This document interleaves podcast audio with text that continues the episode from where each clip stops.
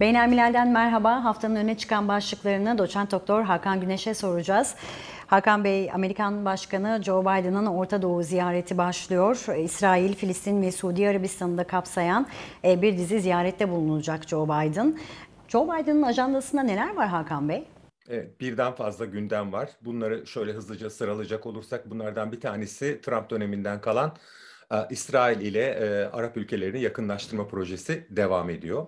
İkinci olarak e, güncel ve önemli bir bağlam var. E, o da e, petrol fiyatlarındaki olağanüstü artışın frenlenmesi için Suudi Arabistan ve Körfez ülkelerinin üretim artışına gerek. E, üçüncü olarak e, yine İran'a yönelik işte kuşatma ve İran'ı kontrol altında tutma noktasında bir takım e, adımlar e, yine bu ziyaret çerçevesinde gündeme gelecek. Bunun dışında çok spekülatif konular var. Bir Orta Doğu NATO'su kurulur mu? Kral Abdullah buna benzeyen, e, Ürdün Kralı e, buna benzeyen bir takım e, sözler e, söyledi. Dolayısıyla efendime söyleyeyim bu çerçevede bir dizi konu gündeme gelecek ama Kaşıkçı'nın da, e, Kaşıkçı cinayetine ilişkin daha önceki Biden tutumunun da e, bugün e, ne ölçüde sürdürüp sürdürülmeyeceği tartışması galiba son bulmuş durumda. Tıpkı Erdoğan gibi Biden da bu dosyayı e, rafa kaldırmış ve Suudi Arabistan'a yeni bir e, sayfa açmak, bu noktada da yeni bir sayfa açmak e, niyetinde. Ama tabii Biden bir skandal gölgesinde gidiyor ve dolayısıyla bu ziyaretler nasıl gerçekleşecek, nasıl bir sonuç alacak? En önemli nokta galiba İsrail-Suudi yakınlaşması ve petrol fiyatlarını düzenleyecek bir takım gelişmeleri sağlayabilmesi. Bunu eğer başarabilirse epey yol almış olabilir. Ama hemen söyleyelim hali hazırdaki tablo Amerika Birleşik Devletleri için kritik önemli olan e, Ukrayna meselesinde İsrail'i de Suudi Arabistan'ı da yanına alamadı. Hadi diyelim Türkiye'yi alamadı bir takım nedenleri var. E, Türkiye ile ABD yönetim arasında çeşitli uyumsuzluklar var ama Suudi Arabistan ve e, özellikle İsrail'in yanına alınamamış olması son derece kritik ve burada bir değişiklik olacak mı? Esas esas büyük e, değiş, e, değişim orada çıkar ama şu anda hiç öyle bir sinyal yok. Hakan Bey, Rusya-Ukrayna operasyonunda da önümüzdeki hafta itibariyle neredeyse 6 ayı geride bırakıyor olacağız. Genel bir değerlendirme yapacak olursak operasyonda gelinen son noktayı nasıl değerlendiriyorsunuz? Bundan sonrası için neler öngörülebilir? sayısız e, bilinmeyen denklemin üst üste yığıldığı bir savaş e, ile karşı karşıyayız ve e, her aşamada yeni bir e, yöne doğru gidebilir. Ama şu ana kadarki gelişmelere baktığımızda Rusya'nın genellikle tahmin edilenden daha yavaş bir askeri ilerleme kaydettiği söylenebilir. bunu Ukrayna'nın tahmin edilenden daha büyük bir direniş göstermesi olarak da yorumlamak mümkün. Bu her iki şekilde de aynı kapıya çıkar. Ancak öte yandan Rusya'nın yine çok büyük ölçüde tahminler çerçevesinde ekonomik olarak çok zor günler yaşayacağı tahmini de bir o kadar yanlış çıktı.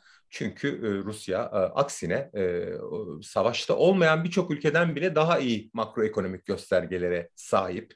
Rublenin değeri açısından, enflasyon açısından, temel ürünlerin bulunması, dolaşımı açısından ve daha önemlisi siyasi olarak dünya üzerinde ilk e, Birleşmiş Milletler oylamasında hatırlayacak olursak beş ülke sadece Rusya'nın yanında oldu. Onlar da komik ülkeler diye dalga geçilmişti. Yani işte Kuzey Kore'den efendim şey destek almış Suriye'den diye. Halbuki şimdi bakalım dünyada 80'in üzerinde ülke oralı bile değil Rusya'nın e, işgalinden. Yani yaptırıma katılmıyor. Daha önemlisi, çok daha önemlisi e, bu süreç içerisinde Suudi Arabistan, Türkiye, Hindistan, İsrail en önemlisi belki. Bu ülkelerin dahi yaptırımlara, Rusya'ya yönelik yaptırımlara katılmıyor olması bir kere çok büyük bir siyasi e, başarısızlık ABD açısından. Rusya açısından başarı mı? Belki evet bunu da yine tersinden yorumlayacak olursak bu da Rusya'nın öte yandan da başarısı olarak düşünülebilir. Şimdi bütün bu tablo Rusya'nın öyle ekonomik olarak hızlıca çökmeyeceği, e, dolayısıyla pes etmeyeceği e, noktasını gösteriyor. Askeri olarak da zorlandı ve e, istediği hızda ilerleyemediği ama öte yandan da e, sivil maliyeti tırnak içinde belki kullanmak gerekirse sivil maliyeti de dünyadaki başka operasyonlar, savaşlarla kıyaslandığında örneğin ABD'nin savaşlarıyla kıyaslandığında daha minimal tutmaya çalıştı. Çünkü bu bölgede kalıcı da olmaya çalıştığını görüyoruz. Nereden anlıyoruz bunu? Ukrayna vatandaşlarını son bir hafta içerisindeki yeni yasal düzenlemelerle Rusya vatandaşlığını seçme konusunda büyük bir kolaylık getirilen paket gündemde.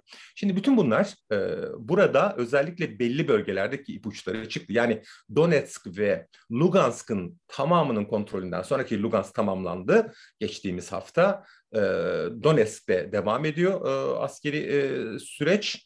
Şimdi e, ya da çatışma, işgal her ne diyeceksek efendime söyleyeyim Kherson e, ilk e, ele geçirilen üçüncü e, eyaletti. Şeye doğru efendim e, Mikolayev'e ve Odessa'ya doğru ilerleyen bir hat var. Şimdi burada e, ki yurttaşlar geçmişte yüzde böyle 70, 80, 90 bandında hatta Rusya yanlısı oy kullanmış insanlar. Bunu da hep hatırlatmak isterim. Dolayısıyla burada belirli bir kalıcılık da sağlamak istiyor. Şimdi Türkiye'nin ara buluculuk misyonunu yüklendiği müzakereler de tam anlamıyla durma noktasına geldi Hakan Bey. Tahıl koridoru için e, özellikle İstanbul'da bir dörtlü zirve yapılması planlanıyordu. İşte o zirve bugün e, şimdi bugünkü zirveyi nasıl değerlendiriyorsunuz Hakan Bey? Bunu sorayım. Bir de bugün yapılacak bu zirve yeniden diplomasi masasının kurulmasına vesile olur mu? Bu anlamda bayram sonrasında bir hareketlilik olur mu? Evet, diplomasi masasının yani genel barış masasının kurulmasına yönelik bir e, vesile olacağını pek düşünmüyorum doğrusu ve umarım yanılırım. E, ama bugüne kadar e, geçiyorum büyük yani esas barış masasının kurulmasını. E, tahıl konusunda dahi e, çok yol alınabilmiş değil. Bu teklifi e, Birleşmiş Milletler Genel Sekreterinin gündeme getirmesi ve İstanbul'un buna ev sahipliği yapacağı açıklaması e, bir hayli zaman oldu. Ve şu an e, hasat zamanın doruk noktası, dolayısıyla silolar doldu. Yani savaş bölgesi bütün Ukrayna savaş altında değil. Dolayısıyla bütün bu savaş hattının gerisinde e, çiftçiler hayatlarını sürdürüyor, tahıl üretiliyor, bunlar depolanıyor ve bunların hızlıca e, e, siloların boşaltılması, işte ihracatın yapılması gerekiyor. Ve bu Zelenski'nin verdiği rakamlarla bu iş tartışılmaya başlandığında yaklaşık bir buçuk ay kadar önce böyle 20-22 e, milyon tondan işte 40 giderek 70 e, milyon tonlara ilerleyen bir, e, bir, bir büyüklükten bahsediyoruz. Ve gerçekten bu dünyadaki e, tahıl ihtiyacının çok çok ciddi bir e, bölümü.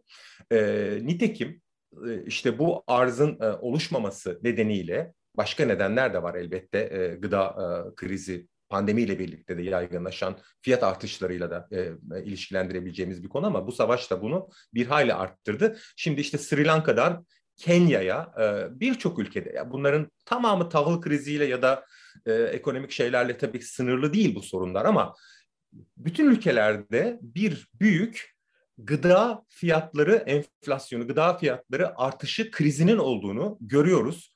Ee, buna Batı ülkeleri de dahil. Buralarda sokaklara insanlar dökülmüyor çünkü şartları görece daha iyi. Ama büyük bir rahatsızlık olduğunu hepimiz biliyoruz tanıdıklarımızdan. Buralarda yaşayan insanlardan. Herkes her şey ateş pahası oldu diyor. Ne zamandır? İşte 3 aydır.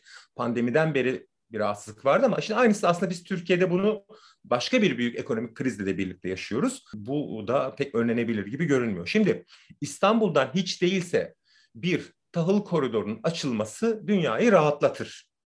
ee, ve evet bir e, sorunuzda da olduğu gibi çok haklısınız. Yani oradaki küçük bir e, ilişki ve bir başarılı iş belki de e, biraz e, diplomatik e, yumuşama sağlar ve barış masasına da bir hizmet edebilir.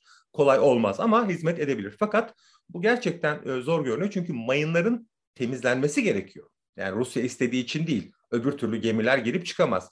Ama bunlar yapıldığı takdirde de Ukrayna saldırıya uğrayacağını düşünüyor. Ortada bir gerçekten bir kör düğüm var. Yine geldik garantörlük mekanizmasına. Yani kim bunu garanti edecek? İşte burada belki e, Türkiye'nin dolaylı destek almasıyla burada bir inisiyatif kullanması söz konusu olabilir ama Türkiye'de böyle bir siyasi desteğe daha doğrusu Erdoğan yönetimi böyle bir siyasi desteğe de sahip. Hangi ülkeler hani Erdoğan'la şey yapacak? E, bu noktada işbirliği yapacak. Yani aslında Suriye'de biz nasıl işte bir yılda biter mi dediğimiz e, olaylar geldi efendime son 11 yılı aşmaya başladı değil mi? İşte burada da maalesef dünyanın çok umurundaymış gibi görünen birkaç ay manşette kalan şimdi artık haberlerinde yer dahi vermedikleri bir olay haline geldi. Gıda krizi de bunun çok önemli bir parçası. Doçent Doktor Hakan Güneş Beynelmiler'de yorumladı. Haftaya görüşmek dileğiyle.